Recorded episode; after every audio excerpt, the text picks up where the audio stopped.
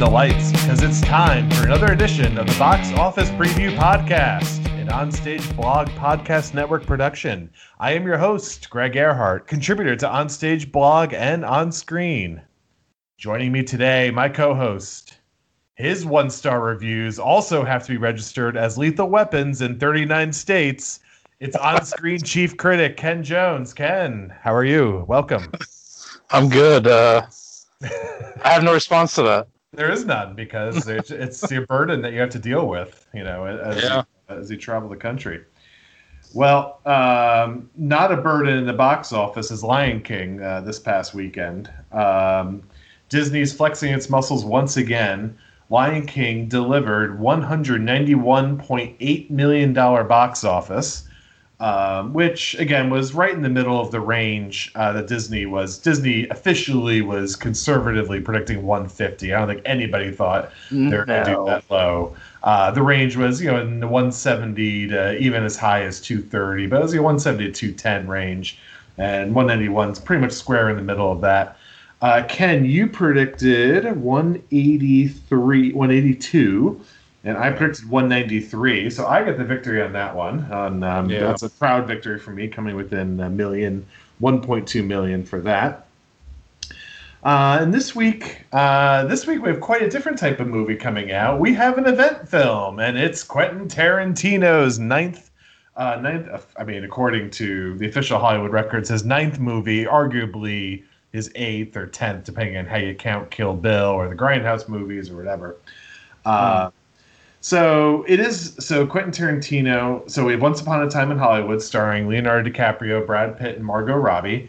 Um, as with, there's only a few directors left where we can say this from. It stars. It stars the actors, but the director's really the star here. At least, at least one of the stars. Um, he's one of, I think, four directors still that sells the movie by itself. Um, Tarantino being one, I think uh, Christopher Nolan's the other. I think Jordan Peele is the third now, and I think the fourth is still Martin Scorsese.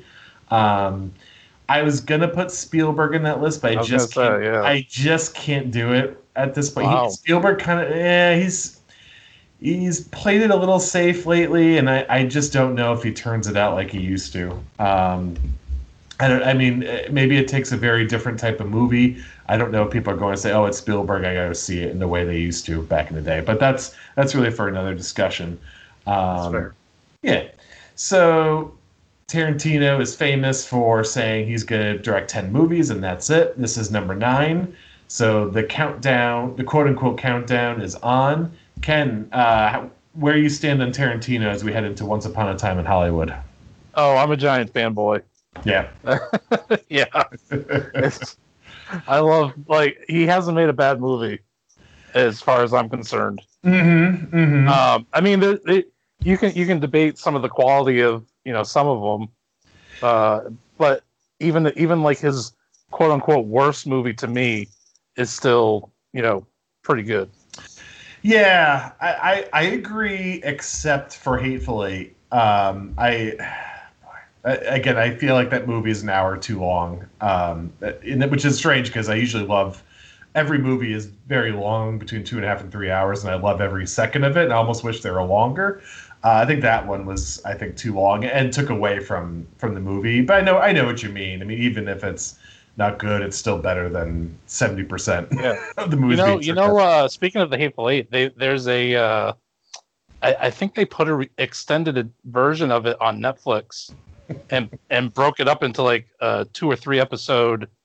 Um, yes, uh, that's right. Thing. Um, that's right. I don't, yes. I don't know what's called, but. Oh yeah, because it definitely needed another half hour or so. So yeah. we, we, why not?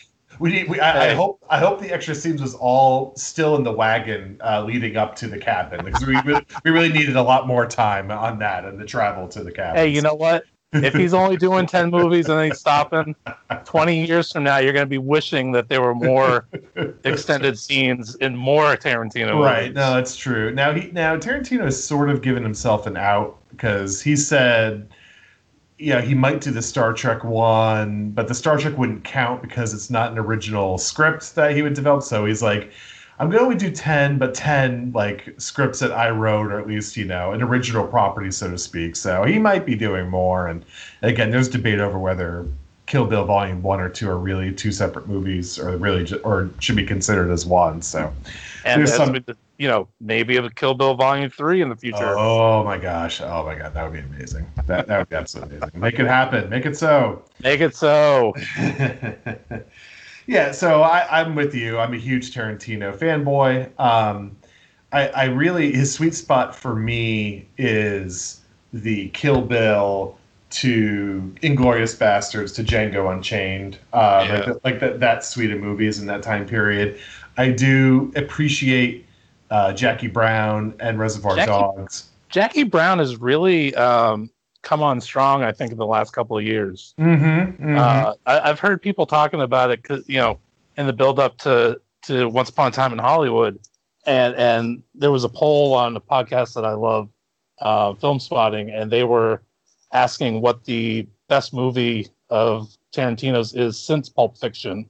Mm-hmm. And, and all of the people that were on the pod at the time agreed that it was Jackie Brown. So, yeah. That's I, interesting. I, Yeah, it's it is interesting. I can't quite get there.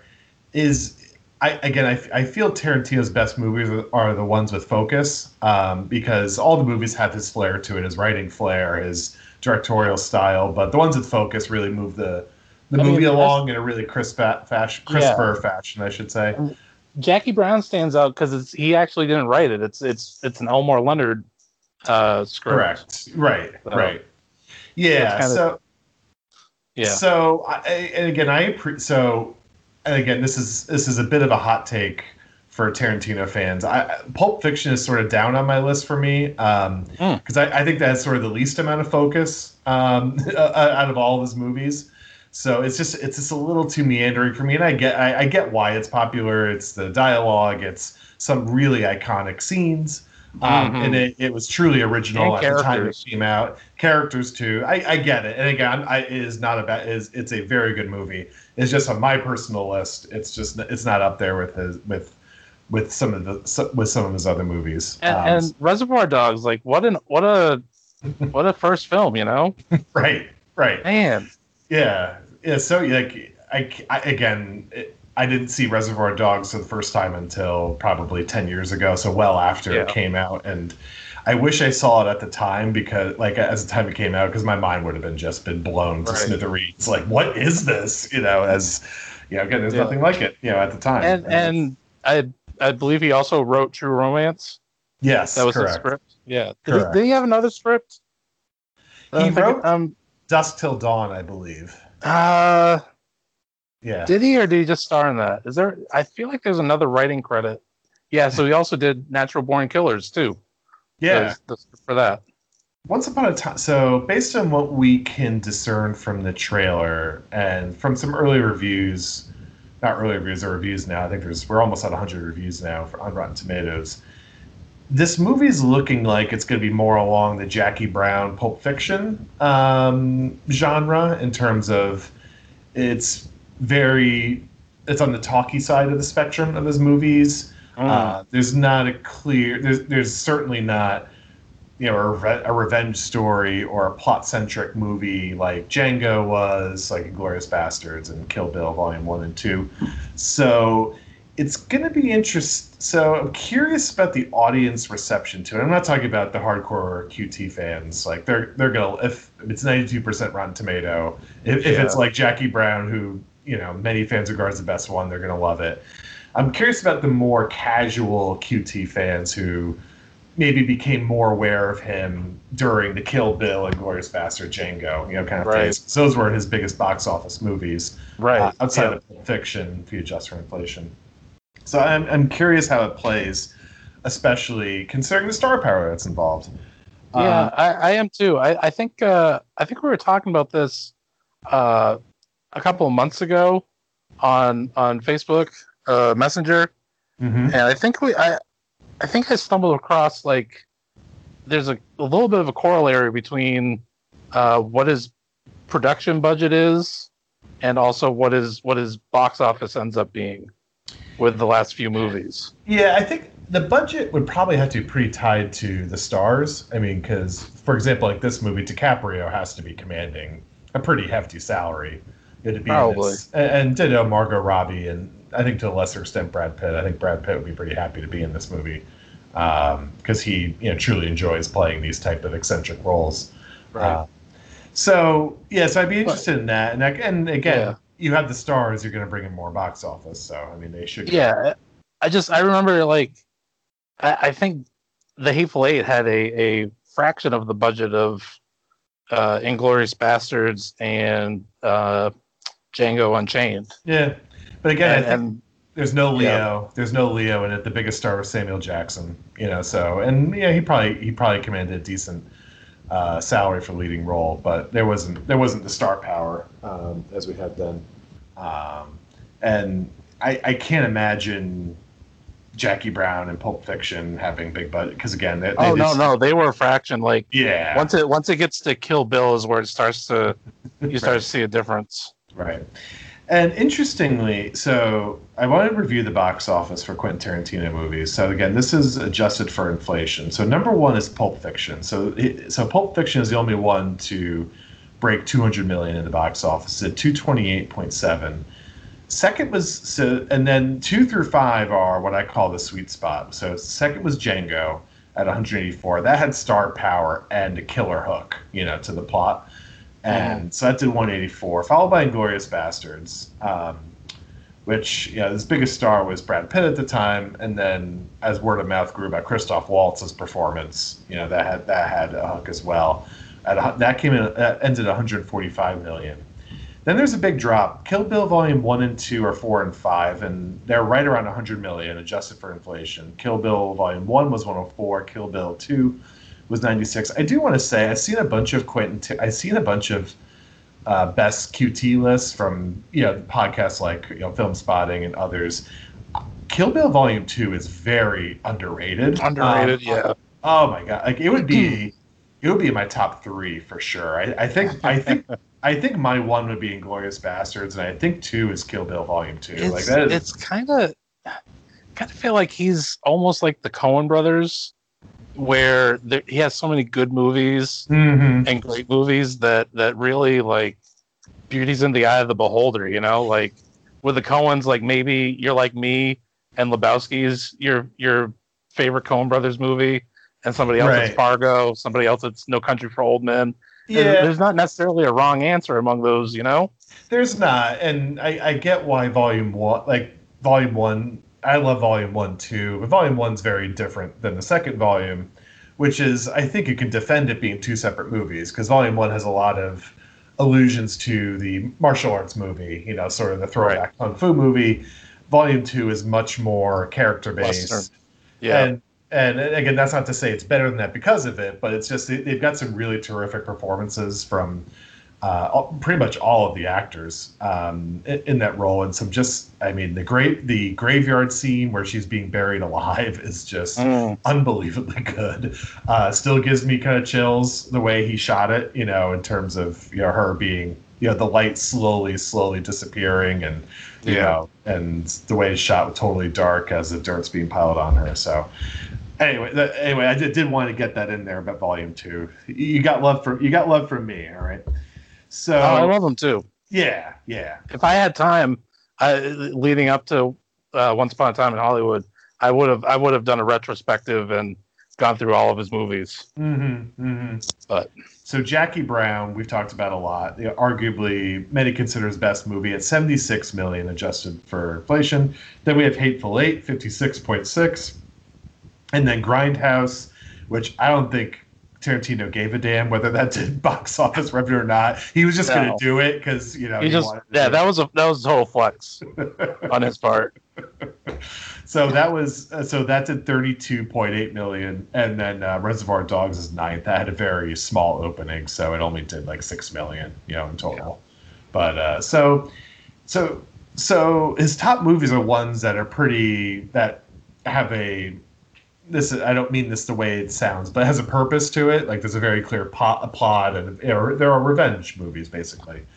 And okay. so, so we'll see. So it's an interesting. So we'll it'll be interesting to see where Once Upon a Time in Hollywood fits in here. Um, so I think you and I have some differing opinions on that, and even some of the forecasters have some differing opinions on that.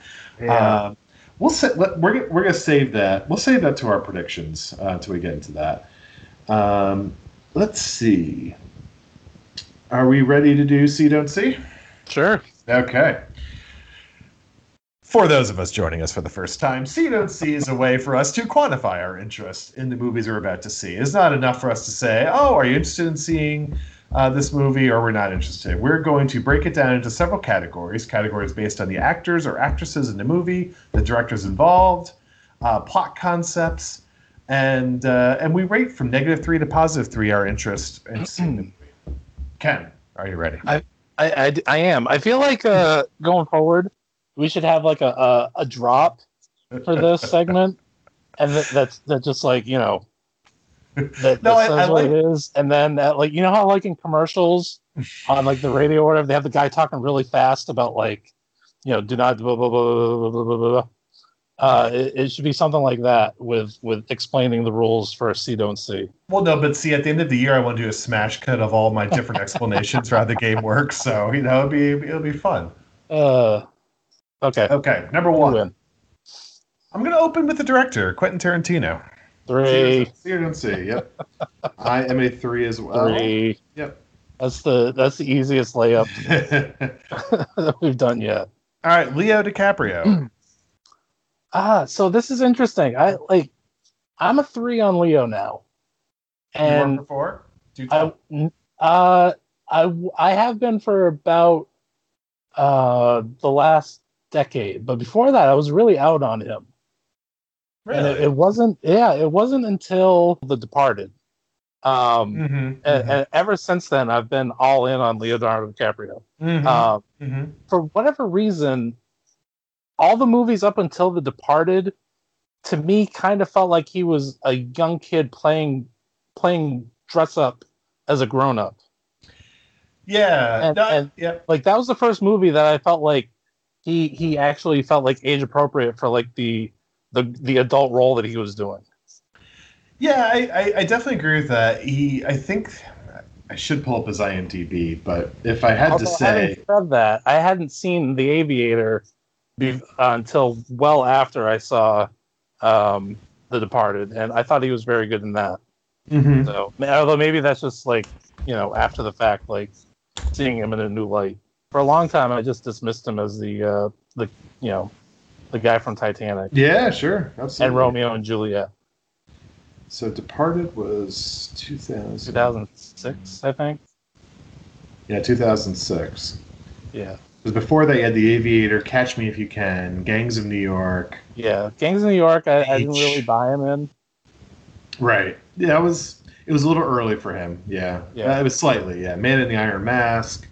And then Titanic. Yeah, I agree. I know The Departed, I think, is the turning point, because after that you get Blood Diamond, Body yeah. of Lies, Shutter Island, which was sort of the, still is sort of a controversial performance. I, I, I still can't decide if he was awesome or just chewing the scenery uh, much in, in that. I can't. I can't do both. It could. You know, it truly could. Inception, which he, that was, I guess Inception was probably his first. I can't say it's not his first. His first is Departed, where it's sort of, eh, you know, I'm going to take that back. You know what Inception was? Inception was his first summer blockbuster. Yeah, that was what I was searching for. Yeah, I was going to say something else, but you're right. Yeah, no, it really is. For all of the all the hits that he, all the, you know, you know, Titanic made right. six hundred something million dollars. Yeah, but that came out in in December. Mm-hmm, you know, mm-hmm. So this that was the first. I remember that distinctly. That was his first release in, in like the heart of summer in a big blockbuster action movie, and yeah. he, he totally belonged. Yeah, no, agree, agree. He was, that was, yeah. He he killed that role uh, as Cobb, um, yeah. and all the intricacies. After that, there's J. Edgar, then then which whatever, fine. Yeah, that's working with Eastwood. Yeah, Django Unchained, which he was fantastic. It's again Qu- our, our Quentin he Tarantino. Because I think he he worked with Tarantino because he wanted to be in Inglourious Basterds, correct? Like, he wanted the Christoph Waltz role, but he he, he he wanted it. I heard the studios wanted him, but he turned it down. Again, I could I be. I think he was committed to something else. Yeah, I, boy, I'm boy, I'm so glad he didn't play Conzondo. That did not belong to him. But he was he was like he was determined to work with. Yeah, with, uh, Tarantino. No, Calvin Candy's a much was a much much better role for him, and mm. I still, I mean, the, the dinner the dinner scene at at the Candyland. Oh my gosh! Just, when he smashes the skull and, and cuts his hand, oh. and he keeps rolling. That's just an unbelievable scene for both Leo oh. and and Quentin Tarantino, for that matter. Yeah. And then after that, we have Great Gatsby, Wolf of Wall Street. Wolf of Wall Street, to me, is is his best performance, even better than Calvin Candy. Um, Yeah, it's that's just a tour de force. Like that's really like the perfect, yeah, the perfect Leo performance. I don't know if anybody else could have done that. Um, it's the way really he did. Larger than life. It's amazing. Yeah, The Revenant he won for, which he shouldn't have won for, but whatever. It's Hollywood. Yeah. He, sh- he should have won for Wolf of Wall Street. You, you rarely guys rarely win for the movie that they should win for. Right, right. So yeah, no, I think um, I think The Departed is a good. I think that's a correct uh, statement. That's sort of mm. the turning point in his career. So. Making a long story short, you are a three. You used to be a zero, maybe a negative one. Now you're a three. Uh, I am a three as well on Leo. Uh, I wish. So Leo's obviously being more choosy with his roles now because, you know, he's arguably, I can't call him the biggest Hollywood star, but he's probably the biggest actor star. You know, like Dwayne Johnson, I think is what's that? He might be. Yeah. Make the argument. Yeah. Um, I think he's one of the true openers left. Uh, so in Hollywood, so I just went. Yeah. Given that he's being so choosy, like I, this is not the role I would want him to do. Like sort of playing a washed-up actor in nineteen sixties, seventies Hollywood. I don't know. That's not I'm fascinated.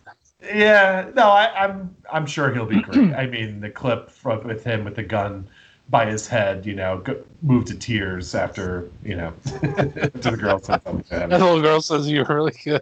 it's it's, just, oh, it's perfect Leo being Leo, and I wouldn't want anything else. Okay, let's keep moving. Uh, yeah. Mar- Margot Robbie. Oh, I'm a three. Three, yeah. Oh, yeah. Uh, yeah. I'll just leave it at that. uh, yeah, we're three for three. I'm a three on her as well. Um, any actress that can make something out of Suicide Squad, and she was yeah. by far the best part of that movie. Yeah, um, is so was good the best direct. part of Hitch. She was the best part of what? Hitch with uh, with Will Smith. Margot Robbie was in Hitch. Yeah. What part? Uh, the really young. the She'd female really part. No, it was, was her. No, it was yes, her first it, movie. No, that's Eva Mendes who's in Hitch. No, oh no, I'm sorry. I, you're wrong. I, I'm wrong. I'm wrong. It's not Hitch. Hitch was in two thousand five. It's, she'd uh, be like ten. She'd be like ten years old. It was Focus. no. Focus. Here's IMDb after Wolf of Wall Street. Family Guy, The Quest for Stuff video game. Sweet Francois. Uh, Z for Zachariah. Focus. Oh, focus. Focus. Focus. Oh, oh I, th- I thought you were telling me to focus. focus. No, I thought you were no. telling me to focus. That's why I'm like, I'm trying here. All right, I'm going through. Yeah, she was the best part of Focus, which is oh. not a great movie. Yeah, talking about a forgettable movie. I didn't even know she was in it. And arguably the best part of The Big Short is her explaining uh, how something works um, financially uh, when she's, you know, sitting in a bubble bath. It's hilarious. Yeah, no, she is uh, absolutely probably the biggest rising star. I would have said Jennifer Lawrence was the biggest uh, female rising star. I think it's hands down uh, Margot Robbie at this point. She already has her own production company, uh, which means she can start kind of calling some of her shots. She's obviously got a next Harley Quinn movie coming out, and uh, I think whatever she wants to do, yeah, she yeah the she can do. So I'm a three on her as well. So we're three for three. Okay, Brad Pitt. Brad Pitt, um, um, yeah, I'm at a three as well. Really? Okay, I'm we're a, gonna disagree, yeah. disagree on this. Yeah. yeah. I like it so. So I like him more in supporting roles these days. Um, okay. I, I I think he's fine as a leading role. I just I don't think his choices as a leading man have been great. Um, I, mean, I think this is a supporting role, technically. Yeah. Know. Maybe it's yeah. a co-lead. No, no, I'm not saying this isn't. I'm just, I'm just talking about my general feelings about Brad Pitt. Yeah, um, I get you. Yeah, so I think in a more so in more supporting roles, he's obviously more allowed to do more weirder things. I think he has to play a little bit straighter, you know, in leading roles. Uh, I, I'm not at threes. I'm just not rushing out to see him. I'm at least a one. One. I'm a one. I'm one. Right. Okay. Okay. Uh, and he's done. He's definitely done some more interesting or more yes. diverse stuff in the last like decade than. No question. Than in previous decades. I'm I'm still remembering Meet Joe Black when I'm making my. Oh uh... no no no no! no. I mean, he's he's in you know this decade: Tree of Life, Moneyball, yeah. Killing Them Softly, yeah. World War Z, yeah. The Counselor, yeah. Twelve Years a Slave, Fury, Big Short. Let's see, World War Ally. Z. Is a, World War Z is a great example of you know he. he He's kind of played a typical like two thousands Brad Pitt, Brad Pitt performance, yeah. you know, whereas, you know, the other movies you mentioned. Have, have you seen Fury? No, I did not. Fury is no. a great war movie. Yeah, I've heard. I've heard it's very good. Very good. Okay, so you're three on one. Okay, all you know about the movie is it's about vintage Hollywood. Uh, that's all you know about the movie is that's the premise. It's about vintage Hollywood. See, I know exactly. I know. Ex- well, first of all, before I say what I am. I'm going to say that you're a negative three on that. I know you. You're all, you are completely out on movies that are about movies. You know, maybe you should just do this for me then. I don't. I'll, I'll just sit back and uh, you can score my categories. And, a, you're, and you're right. I am a minus. And you're. I am a minus. I do it. Yes. I don't I'm a three. Need... You're a minus three. You're a three. How many movies do we need about vintage Hollywood? How many? But Oscars it's not just about vintage Hollywood. It's it's the sixties. It's it's it's Charlie Manson. I understand. No, I, I understand. I did this category is not that it's only about. Just it's. Right. You're, okay, maybe I should slightly rephrase that. It's a key premise of the well, movie. I mean, vintage. Hollywood. Yeah. Okay. So so vintage Hollywood or whatever. I I, I do find that stuff fascinating. Probably uh, because I, I love movies, but um, I, I think I think vintage Hollywood in the sixties isn't necessarily like that. Um, I don't know; it hasn't been explored as much, or maybe I just haven't seen the right ones. Yes, we know Hollywood was great back then. Oh, yes, where dreams are born. Yeah, we got it. We yeah, got it. Like, I mean, come on! Like some of the biggest movies of all time came out in the in the. In the late sixties, yes, around. No, I watched the Oscars this year, where they said it. Last year, they said the same thing. I watched all the Oscars. Okay. All right, are you done? Are you done, Mister Negative Three? All right, you're positive three. I'm negative three. Okay, uh, moving along. Next, uh, all I know about the movie is uh, key part of the premise is it's featuring someone past his prime, coping to new realities. Uh, this is actually uh, oh. fairly frequent genre movies, or at least a, pro- I, a plot. I like these. Yeah, I like okay. a lot of these kind of movies where you got a guy that uh, you know the wrestler comes to mind. yeah, um, you know, like either guys that are yeah moving into like a different phase of their lives and, yeah, and trying to deal with the fact either trying to reclaim nostalgia or trying to or figure come out to grips with the fact that they don't have it anymore. Yeah, yeah, yeah. No, yeah. There's, there's been plenty of movies about it. And this Rocky of, Balboa. Yeah, that's another one. Yep. Oh, I, I think I'm. I, you know what? I'm not going to go three on this. Okay, I'm, I'm about two. to say. I'll just you know just why just camp out at the movie theater right now? I think the way you're scoring this. I just might. So no, I'm gonna go. I'm gonna go. Uh, I'm gonna go two on that one. Two on that one. Okay. Uh, I'm at least a one. Um, I don't know about a two. I, I'm a one. Yeah. No, I'm a. I'm a very strong one. I agree. Mm. I think it's a fascinating. Um, you know, it's it's a great vehicle to be introspective about life choices and you know how we deal with life changing. And uh, yeah, most of the movies, and most of the movies I can think of do very well, treat it very well. So it's usually they're usually good movies. Next, uh, all I know about the movie is it's about the Manson murders, but only tangentially. So again, it's just kind of like on the side. It's like a side plot, maybe. We don't really know, you know. But it's the Manson murders are involved, like in the plot. See, uh, I'm a three. Three. Okay. I'm a three. Yes. The the the Manson family is endlessly fascinating to me. It's one of those true crime things that I I would recommend. Uh, everybody go listen to, I think it's season two of the podcast, You Must Remember This, where they go like, they spend like eight episodes or maybe ten, like just diving into everything Manson family. Wow. And yeah. it's, it's amazing. If it was a more, if I knew it was a more, if the movie was just about it, I think I'm at least a two. If it's tangential, um, I wonder why it was tangential. I guess I, I'll be fair. I'd be a two. I'm a, I'm a two on this. You're like, a two. Yeah. Embrace you, it. You said you're a three, right? Yeah, yeah. Okay. Uh, all you know is Bruce Lee, not the actual Bruce Lee, but a character. Uh, the character Bruce Lee is involved in the movie. See or don't see? Uh, I do like some of the most of the Bruce Lee movies I've seen. Um, I'll, I'll put that at a one. One? Okay. Yeah. Yeah, he doesn't move the needle for me. I'm a zero. I'm just like, nah, Bruce Lee, whatever. Von Damme's better. Uh, Von Damme could kick uh, Bruce Lee. Wow. Wow. Um,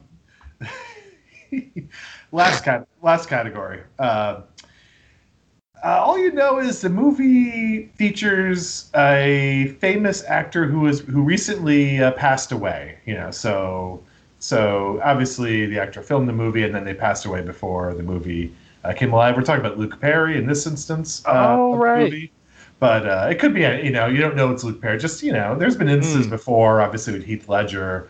Heath Ledger, yeah. Yeah, this famous one. A couple other ones, I think. Um, Peter O'Toole, right? There's a couple movies like that. And there's been other examples. Yep. Um, uh, uh, Robin Williams, they released. Robin yeah, Williams. Movies uh, posthumously.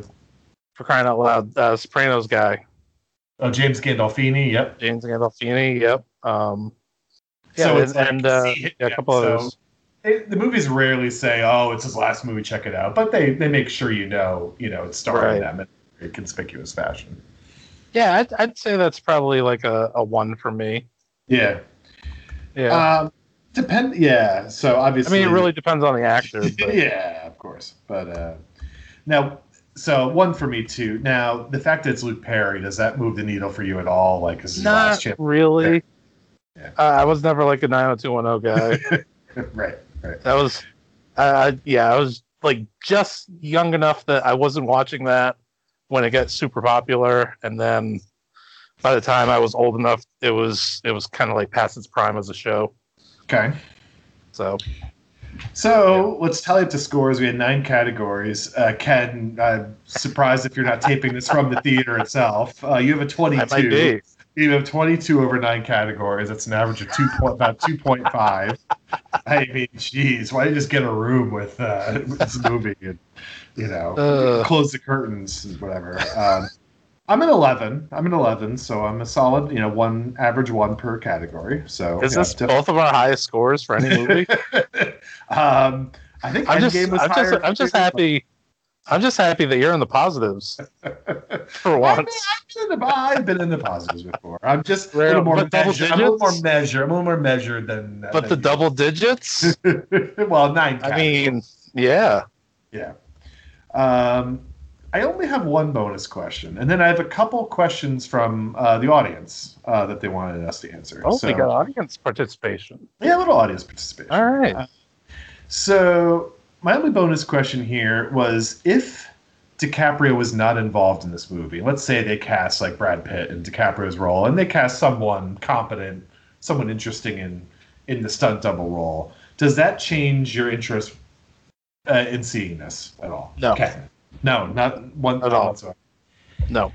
I think it does for me. Um, a little bit. A little bit. I mean, I'm still a Q T fan. I would go see it, but it's like... If it's Pitt in that role, it's like, okay, I've kind of seen Pitt, you know, I kind of know what he's about. And I know he does some, he, he's a nuanced actor, but, um, and there's still some draws for me. I think Margot Robbie is still a draw, um, and the Manson Murders and stuff, but it does take it down a notch for me in terms of my, my passion for seeing it if he's not involved. So, yeah, for me, if there, it's Quentin Tarantino, that's all that I need, all I need to know. Okay.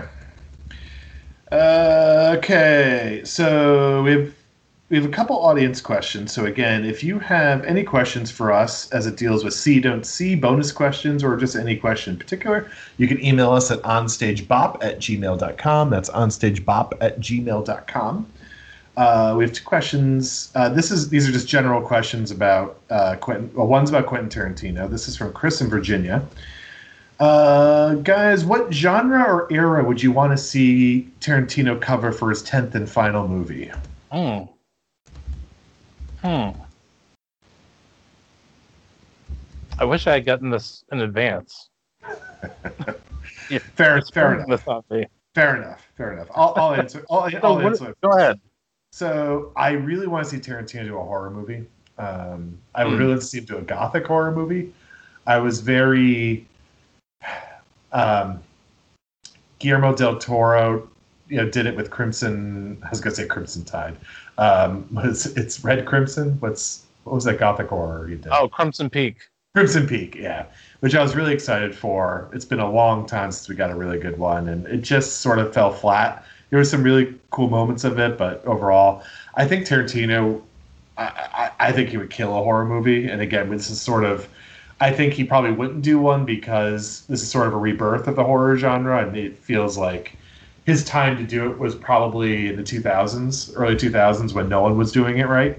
Uh, for the most part. Right. So I would still, just in a vacuum, I, I'd want to see him do a horror before he goes, but before he retires. Okay. So this is genre or or decade? Is that what he's? Yeah, so like you you could pick, I'm interpreting that to mean like if you wanted to see him do like this a movie the, from the, re- like the Renaissance era, you know, or some right. or, King or movie. Yeah. Know. Yeah. So I guess, hmm. I don't know about genre because I think he would he would kill anything that he did. Mm. Um, I would just off the top of my head, I'd probably want to see something from either in the eighties or in the twenties, or like you know like Great Depression era, Ooh. Or like right in the heart of like you know the the eighties. Have like we had like a great de- a movie that takes place in the Great Depression, like during the Great Depression and about the Great Depression? I don't know. He could do something like really, not not Bonnie and Clyde per se, but something mm. in that vein, uh, and really probably just hit it out of the park. Mm. Okay, I will say I do not want him to end on Star Trek. I, I'm not even. No. I'm not even sure I want to do Star Trek at all. Uh, but I definitely don't want him to end on Star Trek. Uh, I'm still sort of wrapping my mind around him writing and directing Star Trek, so I, I'll have some more fuller thoughts on that another time. Yeah. Uh, another question from Mike in Long Island. Thank you for writing in. He's asking, I'm going to paraphrase this slightly. In twenty years, do we think the director is going to go the way of the baseball manager, meaning studios are going to exert more control over the direction of the movie? And the director is just going to be there as sort of like a um, a studio stand-in, you know, sort of a, a proxy uh, for the studio heads. That's, That's a, a good question. It's a very good question. I yeah. think I think for blockbusters, absolutely. I don't see directors going by the wayside at all. Certainly for wow. Oscar winners or even just a smaller, you know, kind of movie. Uh, I yeah. think summer blockbusters, if we're not there already, we're, it will be there soon. Um, Yeah, I but, think you're gonna see. You're still gonna see a lot of micromanaging, and probably see that increase.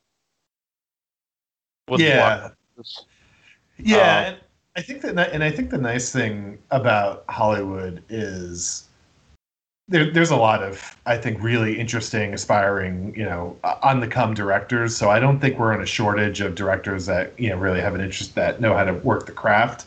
So I agree. I, I think that's a difference. Like getting to sports just for a moment. So, like, we're definitely there in baseball. Like, there's just there's just no r- true classic managers anymore. It's all managed by the front office these days. I yeah. think we're going to get there in football eventually. Um, I think after, like, Belichick retires, after Pete Carroll retires, like, there's only, like, four good Please don't put Pete football. Carroll and Bill Belichick's in the same breath. Oh, yes, we know Belichick's God. Yes, yes, we know. I'm just I, I think there are four, you know, good football coaches left. Right. And the rest are just, you know, stool pigeons, basically. So I think once they yeah. go, I think we're going to see that in football, too. Basically, where, like, the general manager is going to call the plays and stuff. I mean, I mean there's gonna, always going to be coordinators, but in terms of strategy, and it's going to be dictated from above. Yeah, I uh, mean, I think with, with the, the the interesting thing to look at with directors is how many of them stick with movies. Because there's everybody's mm. moving to television. Yeah, it's true. It's a good point. And, and and miniseries, if not like multiple seasons. Yeah. Because there's so much creative freedom to do to do whatever they want. Like you have A M C and F X and H B O and Showtime and and all these channels, and there's there's literally like hundreds of new shows or, or shows coming out every season on on this the most random channels, like a new series on the History Channel or or wherever, and it's just they have so much creative license to just yeah because they just hand, they just hand it over to them, and they and the studio just or, and the, the network just says do what you want. Right, and I think the networks want the next Game of Thrones, Stranger Things, and there's so many networks, and there's so many streaming right. networks. There's Netflix and Amazon and and Hulu and whereas, and what else? Whereas Disney in the movie Plus side, they're they're. They've already decided what kind of movie they're going to make. It's going to be, you know, on yeah. I P, and it's not going to be these franchise sequels and reboots. Right. And they just want a director that can kind of, yeah, fulfill their vision, yeah. cater to the international market, and, et cetera, et cetera. Yeah, unless you're like Christopher Nolan that can make whatever you want. Right, like, right. You almost have to like, you almost have to be like some actors sometimes where like they make a movie for the studio and then they make a movie for themselves. Right. You know. Yeah. Yep. And you have to like keep bouncing back and forth. So, so, yeah, there's a lot of interesting factors for directors going forward. So, thank you. For, so, good questions. Thank you for writing in. Uh, yeah, if, in, in again, onstagebop at gmail dot com uh, to get your questions. We'll take a look at them and um, and we'll answer, we'll answer them. As long you know, as long as you know, no profanity and just get to the point, you know, and stuff. So. Yeah. We're busy. We're very busy. We're very busy uh, watching. I'm very busy watching, you know, J C V D movies, so I can't be bothered with long-winded uh, questions. Okay, uh, let's do Rotten Tomato reviews. Uh, so again, right now we're still at ninety-two percent for Once Upon a Time in Hollywood. Uh, reviews are pretty glowing. Uh, we're going to read a couple here for you. Uh, we're going to read Katie Walsh again, uh, my new favorite critic from the, Tri- the Tribune News Service. She gave it three out of four. Uh, stars. It's Tarantino coping with a changing world, pretending he can preserve something in amber, where pretty girls are just pretty girls and heroes stay heroes forever. So that was a three out of four uh, review from her. Uh, we also have Peter Travers from Rolling Stone. Tarantino's all-star Fantasia links Hollywood and Manson-era violence into the best and most explosive cinema we've seen all year. You can feel Tarantino's mad love for movies and all their dis, uh, disreputable dazzle and subversive art in every shot. That's four and a half out of five stars. Um, Richard Roper from Chicago Sun-Times. He's he's actually one of my personal favorite critics. Uh, in certain elements of tone and structure, Once Upon a Time in Hollywood has echoes of Pulp Fiction and Jackie Brown, but it is alive and electric with a beat all its own. That's been sort of a common tone in other reviews, that this is definitely, again, more along the lines of Pulp Fiction, Jackie Brown, um, which it just is just for expectations. Um, that's all. The one negative review I'll read from we'll do Jeffrey Lyles from Lyles Movie Files. Tarantino has always favored a hyper-verbal style, and more is so much... And more is so much more sense of filmmaking, but it makes this tale of nineteen sixties Hollywood one of his most frustrating efforts. That was a four out of ten review. Okay, let's get to some predictions. So tracking is around thirty million uh, for this, which puts it right around sort of the average box office opening if you adjust for inflation uh, for his movies. Uh, box office dot com. Uh, they lowered their forecast lately, but they're still in the high forties uh, for this, so they're definitely more bullish on this. Ken, I know uh, you're bullish on the opening uh, for this. Do you want to get into uh, your reasons uh, why you think uh, you're, you're bullish?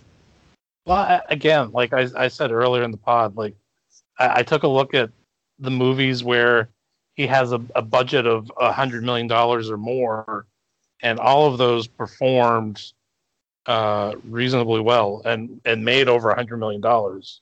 Uh so I think um and of course I don't have the numbers in front of me, but uh yeah I mean well we recited the box office numbers you know earlier, and this has a significant yeah, budget. Um it does. So I and it, I think it's more than than just the money that they're paying to, you know, DiCaprio and Pitt and, and Robbie as as the stars, um, compared to, you know, what they're paying Samuel L. Jackson or whatever for uh, the Hateful Eight. So I, I expect this to uh, do pretty well. So do you have a prediction? Go ahead and make your uh, forecast. Uh, forty-four million. forty-four, okay. So that's lower. I mean, you were talking about fifty million before, uh, offline, offline on this podcast. But uh, all right, so you come down to forty-four. I am. So I'm, I'm probably mildly bullish compared with the tracking, um, but I'm not as bullish as you. I. Here's what I'll say on your side. So I have noticed, very anecdotally, general excitement for this movie. I think there's excitement for the era it's portraying. I think one of my friends was just saw Le- the part of the trailer of Leo dancing with whoever on that sixties set, and she was like, oh, I'm so excited. You know, she got like giddy at that because she loves that era. So, but I think there's excitement at Leo, um, and what this movie looks like. You know, again, Leo and Pitt is a good combination. Yep. And I think there is some excitement for that. On the other hand, again, I'm not, I'm, I'm getting a similar kind of gut as I did with Hateful Eight. And again, they're very different movies, so I'm not equating the two, but just in terms of, you know, is is there a plot hook that's going to draw the casual, non-Q T hardcore fan to the theater to see this? And I, I'm and I'm not talking about total box office, because I think this will have decent word of mouth. You know, if it's good, it's got good word of mouth. We're just talking about the opening. You know, people going out to see it this yeah. weekend. Um, I, I'm just not quite there. I'm not as as much as Leo can cry with the gun next to his head. I don't think that's enough. I. think this is going to be a little bit on this. Again, I'm I'm going a little bit north of thirty because I still believe in Leo as an opener. I'm going to go thirty-five million as okay. the opening. Here's here's my one question. Yep. We've we've seen um a lot of sequels underperform this year. Yeah. Is there maybe something to be said for the fact that this is an original property, as opposed to another retread sequel or a reboot? Well, Stuber says hello um, at that question. But okay, Stuber does not have the cachet of a Quentin Tarantino, Leo DiCaprio, and Brad Pitt. I know that Batista, Dave Bautista, has been in the Guardians of the Galaxy's movies and and. Avengers, the last two movies. I know, but, but it did eight. It opened at eight, eight million. I mean, eight million opening weekend. But he's the yeah, fourth no, Guardian of the Galaxy. I, yeah, so I think so. No, no, no. It's a good. It's a good point you're raising. I think the. I think that's certainly a potential pull for the older audience. Um, I think we do need to mention Lion King presence. Oh yeah, second weekend, of course. Yeah. So I mean, that's. No question, going to be number one again this weekend, and it's going to yeah. do somewhere between ninety and one hundred million, um, which is going to pull. You know, obviously the kid, the, the kids aren't deciding between Lion King or Once Upon a Time in Hollywood, but the parents are for sure. You know, they want to take their kids to it. They can't see Once Upon a Time or other fam- you know, other family members. So yeah, so there's a bit of there's again a, a bit of a give a, a bit of pull a give and take. We also can't forget Hobbs and Shaw coming out next week. Um, so there could be some, I'm going to wait for that to come out and go see that. So it's, it's an interesting spot here. I think it's, I, I, I really hope that there's an audience for it.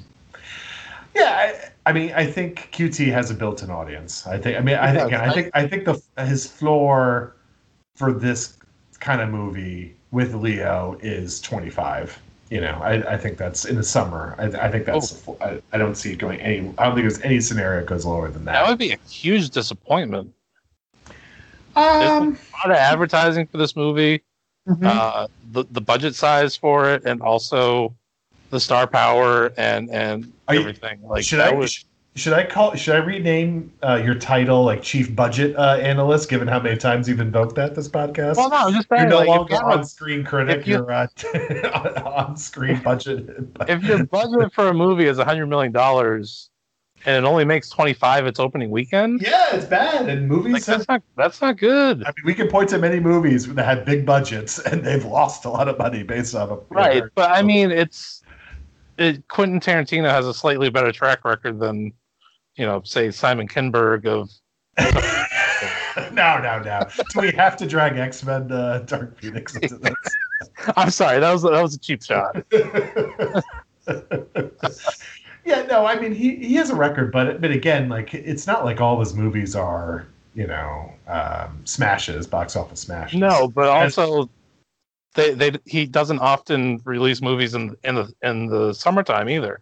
No, he hasn't, and that needs to be said. That this is the first, yeah, certainly the first July one. I think we get one other. Right, I mean, he did Inglourious Basterds was like the first weekend of August. Yeah, eight, August twenty first, actually, I believe. Oh, oh, it was late August. Wow. That surprised me. I thought it was yeah. early August too, but yeah, it was like August twentieth, um, and still did really well. So yeah, no, so we'll find out. Um, again, I, I'm with you. I hope this does well. I mean, you have it on your fantasy movie, you know, roster. Yeah, so I, I hope it does. Well, hope it does okay, not great, you know. But I mean, uh, you're probably going to win, so it's probably it, you don't need to sweat this one. Probably not, but hey, until we get to uh, August uh, August thirty-first, I'll thirty-first, just uh, yeah. count, count the pennies. I'm just, I'm just... Uh, yeah. So speaking of which, so that wraps up for this week. Um, we close our summer season next week with Hobbs and Shaw, uh, movie we're very excited for. Very excited to break down. Yes. Um, so after that, we'll take we'll be taking a couple weeks off. We'll be coming back with a fall movie preview um, the week before Labor Day, and then um, and then we'll preview It Chapter Two the week after that, and then we're gonna kind of figure out the schedule a little bit. We'll probably be coming back uh, probably late September with Ad Astra, I'm thinking, um, which is mm. you know, again late Astra, another Brad Pitt movie. Yeah. So, but we'll it be looks taking really good. Yeah.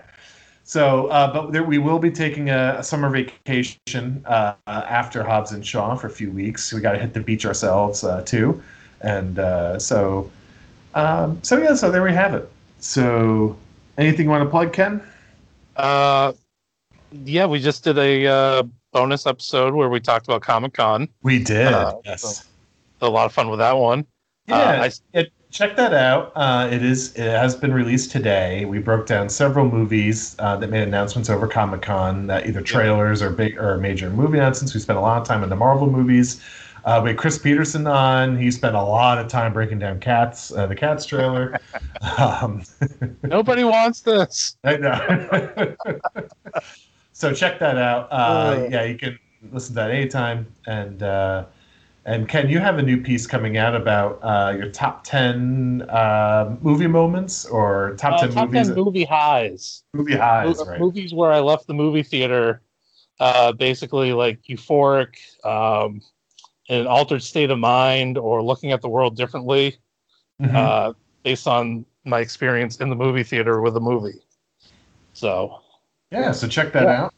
So check that out. I also got uh, the Lion King review, which I'm hopefully going to write tonight or tomorrow uh, in the morning. Okay. Uh, I haven't had much time to write. Uh, I haven't had a chance to write it since I saw it. Uh, thumbs up or thumbs down? Um, thumbs in the middle. Okay. T- tending towards slightly down. It's okay. uh, yeah. The, the photorealism is great, but uh, the the lack of um, emotion kind of makes it a little soulless. Mm-hmm, mm-hmm. Yeah. All right. So we, we'll be looking forward to that. And check out on stage blog dot com and On Screen for lots of different content about theater and movies. Don't forget, uh, for any podcasts uh, that you want covering any subject in theater movies, you can go right to the On Stage Blog uh, podcast network. There are over a dozen podcasts, um, close to a dozen at least, uh, that you can check out, uh, including Desperately Seeking Entertainment, Movie Musical Shakedown, and, of course, Box Office Preview. All right, that's a wrap. Once again, uh, we'll be back next week to break down Hobbs and Shaw. Ken Jones, where can we find you on Twitter? Ken Jones eighty-one. You can find me at Greg E three three three. And again, uh, if you have any questions you want answered for next week's pod on Hobbs and Shaw, on uh, see or don't see, or bonus questions, or any other topic uh, regarding the movies, email us at onstagebop at gmail dot com. That's onstagebop at gmail dot com. All right, for Ken Jones, this is Greg Earhart. We'll see you next week. Adios.